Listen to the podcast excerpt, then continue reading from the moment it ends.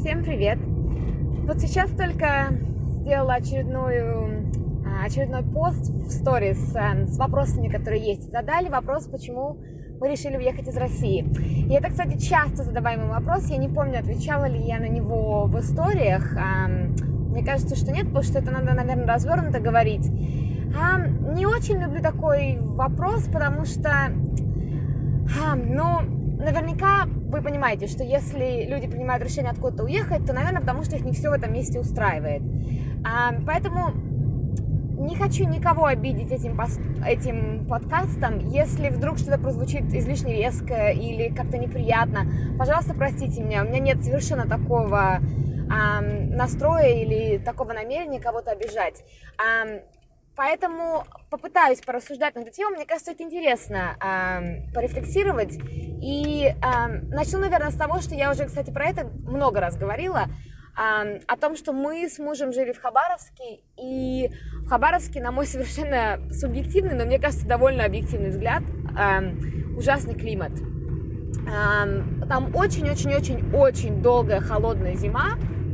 Э, и короткое, очень жаркое, очень душное, очень влажное лето, которое к тому же сопровождается, я не знаю, может быть, сейчас это изменилось, кстати, но которое сопровождалось раньше, когда мы 8 лет назад там жили, еще огромное количество мошки, это такие мелкие, знаете, да, я не знаю, мошка, она везде есть или нет, мелкие такие кусучие твари, которые не дают тебе жить этот климат на самом деле всегда меня заставлял говорить, что это вообще место, которое не особо пригодно для жизни. На самом деле трудно. Ну, я не знаю, смотря, наверное, какой у тебя стиль жизни, но тот стиль жизни, который хотели мы для себя, проводить больше времени на природе, проводить больше времени а, занимаясь чем-то активным, особенно на природе, это очень трудно делать. Ну вот, например, зимой в Хабаровске, мне кажется, очень трудно, например, бегать по улице. Даже, кстати, я 8 лет назад, мне кажется, я начинала бегать и хотела бегать круглый год, но зимой, когда там скользко и так далее, это очень трудно сделать. В общем, искали мы место с другим совсем климатом. А, климат совершенно неподходящий нам был, и нам не нравился. Это первая причина. А, вторая причина, наверное, нам хотелось найти место, где будет более спокойная, размеренная жизнь, которая мало меняется, которая более стабильная. Мы занимались с мужем, мы работали с ним на а, работах с обыкновенных, и плюс у нас еще был небольшой бизнес. И вот этот малый бизнес, он был очень малый. А, и почему-то все так было устроено, что постоянно его какие-то перетрубации касались. Во-первых, очень трудно было разобраться с налоговой, как это все самому делать. Хотя это вот минимальная отчетность, вот сейчас у нас есть тоже отчетность, которую мы подаем в налоговую, сопоставимая с тем бизнесом, да, и это не сравнить. Может быть, кстати, тоже за 8 лет много изменилось, но, а, но я не знаю, насколько. Еще а, постоянные были изменения в законодательстве. Вот совершенно неожиданно то может поменяться, и другое может поменяться. Вот нам хотелось более стабильного общества, в котором было бы гораздо меньше перемен. Еще, наверное, что я никогда не любила и не люблю, и мне кажется, тяжело представить человека, который это любит, это бытовое хамство. Мне кажется, э, мне кажется, что в России, не только, наверное, в России, а в э, странах постсоветского пространства, как сейчас говорят, не очень люблю эту фразу, но тем не менее. Э, вообще, мне кажется, что русские люди, они одним из самых добрых в глубине души людей. Но вот это бытовое хамство, которое на поверхности, вот оно проявляется где его не ждешь и где его можешь ожидать. Вот любой человек, который обладает какой-либо маленькой властью или даже не обладает никакой властью, но вот по роду своей работы, например, может тебя где-то обхамить, он это может сделать, и ему ничего за это не будет. И я вот это совсем не люблю. Еще, наверное, кстати, такой фактор, я вот сейчас задумалась о том, что а, Наверное, часто у нас в жизни есть какие-то примеры, ну, дальних знакомых или кого-то, кто эмигрировал. У меня в семье такой пример был очень близкий. У меня родной дедушка, нет, родной брат моей отца моей мамы, то есть моего дедушки родной брат, кто это, мой двоюродный дедушка, наверное, да? Он эмигрировал в Америку очень удачно и успешно. Поэтому у меня перед глазами никогда не было примеров, когда кто-то эмигрировал и там, например, работал потом до конца жизни своим уборщиком. Да? У меня был пример человека, который эмигрировал и работал академиком в университете, преподавателем всю свою жизнь. А, поэтому, наверное, такой пример позитивный, он, э, ну, помогал принять такое решение и ну, не особо заставлял думать о том, что что-то может не сложиться или что в эмиграции все только работают на каких-то потом неквалифицированных работах за копейки и так далее. То есть я всегда у меня был совершенно другой пример перед глазами. А, еще, наверное, что меня очень заботило, когда мы, перед тем, как мы уезжали, а, я работала на одной работе, и еще я работала по специальности своей преподавателем английского языка в университете.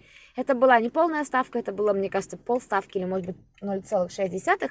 Но, тем не менее, кто работал в университетах, даже 0,6 для молодого преподавателя, это довольно большая нагрузка. Мне еще дали такие курсы вести, которые требовали большой подготовки. Там это старый английский я вела и практикум по английскому языку. Мне нужно было очень много готовиться к этим занятиям. Ну, и получала я на тот момент зарплату, мне кажется, тысячи четыре рублей в месяц. Это все, мне кажется, происходит от того, что нет такого понятия, как минимальная зарплата, на которую можно выжить. Есть такое понятие, да, как минимальная зарплата, но эта зарплата, она должна бы соответствовать тому, ну, как, на какие деньги человек может, в принципе, какой-то, например, арендовать себе жилье. То есть даже если представить, что это была бы полная да, ставка, то есть полная ставка подразумевает, что ты работаешь 40 часов в неделю, и больше, в общем-то, у тебя возможности работать негде. То есть 8 лет назад ты получал бы, ну, может быть, 8 тысяч, или, может быть, 10 тысяч. Но 10 тысяч в городе Хабаровске даже 8 лет назад не предполагало возможности мне арендовать даже какую-то комнату, ну, то есть я, наверное, могла бы арендовать комнату, но на этом все мои деньги бы, наверное, закончились. И у меня не было возможности ни питаться, ни покупать себе одежду. То есть ничего, кроме этой комнаты, наверное, я не могла себе больше позволить. Это человек, который отучился 5 лет в университете с высшим образованием, работающий в университете преподавателем английского языка, не мог бы себе позволить даже, ну, не мог бы себе позволить не умереть с голоду. я считаю это огромной несправедливостью. Я очень глубоко верю в минимальную зарплату, которая должна, ну, отражать реальную ситуацию вещей. А в Новой Зеландии минимальная зарплата это 17 долларов в час. Если ты работаешь, э, и у тебя будет там минимальный налог на эту зарплату, я не помню точно, боюсь обмануть вас, но э, если ты работаешь 40 часов, это ты заработаешь, нет калькулятора, Давайте посчитаем вместе. Если 10 часов ты работаешь, это 170 долларов, если 20, то это 340, соответственно, если 40, то это 680 долларов. А, это совершенно минимальная зарплата. Вот у нас студенты а, работают в университете, вот мы им платим 17 долларов в час. Или там вот совершенно где-нибудь я не знаю, даже официант, кстати, может, мне кажется, получать больше. То есть это вот совершенно начальное, когда ты совершенно без опыта куда-то приходишь работать, в магазин, например, да, это вот я в магазине работала, когда училась, я получала больше, чем эта зарплата, я получала около 20 долларов в час. То есть если совсем без опыта, совсем без квалификации, вот ты приходишь, ты, тебе обязаны платить минимальную зарплату, да, то есть сколько мы получили? 680 долларов, да? Это с налогом, да, минус налог. Ну, наверное, где-то у тебя 500 долларов останется. Ну вот на 500 долларов в месяц, да, мы посчитали, нет, это мы посчитали не в месяц, это мы посчитали в неделю. 500 долларов в неделю, к примеру. На 500 долларов в неделю ты не будешь жить в роскошной жизнью, это совершенно точно. А, но ты сможешь арендовать комнату. Я думаю, что комнату в Окленде даже можно, если одному человеку, можно за 150 долларов, я думаю, снять. У тебя будут оставаться все-таки деньги на еду. Опять же, одному человеку на еду в неделю, ну, мне кажется, 50 70 долларов ты можешь потратить. У тебя будут оставаться деньги на какую-то одежду, и у тебя будут оставаться деньги даже, наверное, погулять, если ты их не будешь транжирить. Ну, на, на проезд там тебе, конечно же, нужны. Ну, то есть это не роскошное существование, но это существование, в котором ты не умираешь с голоду. И это опять же, да, вот мы сравнили сейчас преподавателя в университете, я работала, пусть даже самый молодой преподаватель, пусть даже, ну это вот самый-самый начинающий, да, и мы сравнили, ну я не знаю, ну на кассе в Макдональдсе стоять, например, да. То есть я готова принимать то, что огромный разброс зарплат всегда будет существовать, будет всегда очень богатые и очень, и, и, и гораздо менее богатые люди, но вот в какую-то минимальную зарплату, которая может позволить тебе не умереть с голода, такая зарплата должна быть во всех странах. Ну, в идеале, конечно же. Ну, если мы возьмем какие-то развивающиеся страны Азии, какой-нибудь Камбоджи, да, то там мы смотрим уже на зарплату там в 5 долларов, возможно. А, что еще? Еще, наверное, я очень-очень-очень не люблю. Одна из самых больших вещей, которых я не люблю, которые я не люблю в жизни, это бюрократия. Это вот это вот заполнение форм, когда нельзя сделать ошибку, когда э, из-за того, что ты там чуть-чуть перечеркнул, тебе надо переписывать всю форму, когда правила написаны трудным таким формулическим языком, который трудно понять, и на сайтах, которых трудно разобраться, и непонятно, куда это все куда это все заполнять, куда это все нести, не дай бог не так заполнишь, неправильно принесешь, тебя отправят, это вот на паспорта, я помню, я подавала, да, заявление, меня отправляли, потому что вот эта вот форма там чуть-чуть вот неправильно была заполнена, откопировать было негде, нужно было переписывать, вот я этого терпеть не могу, вот если честно, я вот так, это, мне кажется, трата жизни впустую, вот все эти формы и так далее. Я сейчас вот, кстати, работаю в университете, где все эти формы сохранились еще, ну, не в таком, конечно, строгом варианте, да, но тем не менее. Но я вот еще из-за этого хотела тоже переехать, потому что, ну, я вот не хотела эти все формы заполнять. А, что еще? А, наверное, но это будет очень громко звучать, и это, конечно, можно холивар развести тот еще, коррупция. Коррупция мне не приходилось сталкиваться, ну, в силу молодости, в силу, я не знаю, чего, других, наверное, каких-то еще показателей, с какой-то крупной коррупцией, да. Но вот эта вот мелкая коррупция на каждом, вот эти вот мелкие взятки, на которые тебя могут встретиться, ну, на многих-многих, во многих местах. От там давания штрафа в руки, а не платение, оплаты его а, официальным способом, да, до каких-то маленьких взяток, до, например, того, что я была свидетелем, как те, кто учились на тройке, поступали на бесплатное отделение в университете, каким-то магическим совершенно образом сдавая экзамены по предмету, по которому в школе у них было три на пятерки. Это, ну, конечно же, объясняется одним простым, одним, одной простой причиной, да.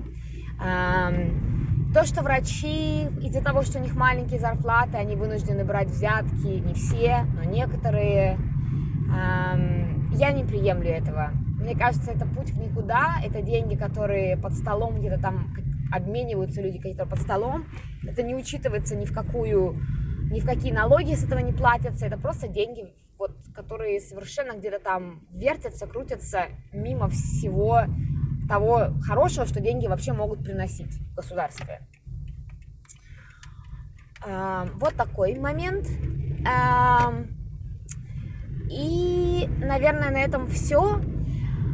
Опять же, я не утверждаю, что так есть до сих пор. Я говорю про 8 лет назад, про мою жизнь в Хабаровске, про жизнь мою и моей семьи, собственно, да, у всех разный опыт, вы, может быть, никогда с этим не сталкивались, и я желаю вам никогда ни с одной из этих вещей не столкнуться. Я надеюсь, что то, где я с этим сталкивалась, изменилось за это время. И оно могло измениться. Я не отрицаю такой возможности совершенно. 8 лет это длительный срок, за который можно произвести огромные изменения, если задаться такой целью. А, не знаю, сейчас записала этот подкаст, и до конца не знаю, выкладывать ли его нет – не хочу, потому что никого обидеть. Мне кажется, это интересный вопрос, и его многие задают, поэтому, поэтому я его записала.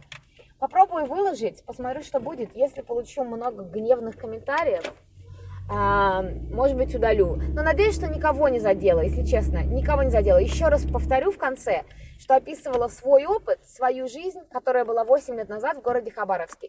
Ни в коем случае не описываю всю Россию, ни в коем случае не описываю всю Россию сегодняшнюю, тем более. Я понятия не имею, если честно.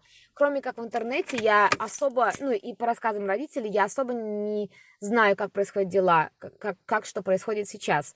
Я знаю, что происходит большое количество, кстати, положительных изменений. Вот это я вижу, там всякие разные какие-то центры открываются по всяким социальным, да, услугам, где заказываю, там, где очередь и так далее. Еще раз, если обидела, прошу прощения, не, не ставила себе такой целью ни в коем случае. Если есть какие-то комментарии, пожелания или какие-то заметки просто на эту тему, очень было бы интересно их послушать. Всем спасибо, пока.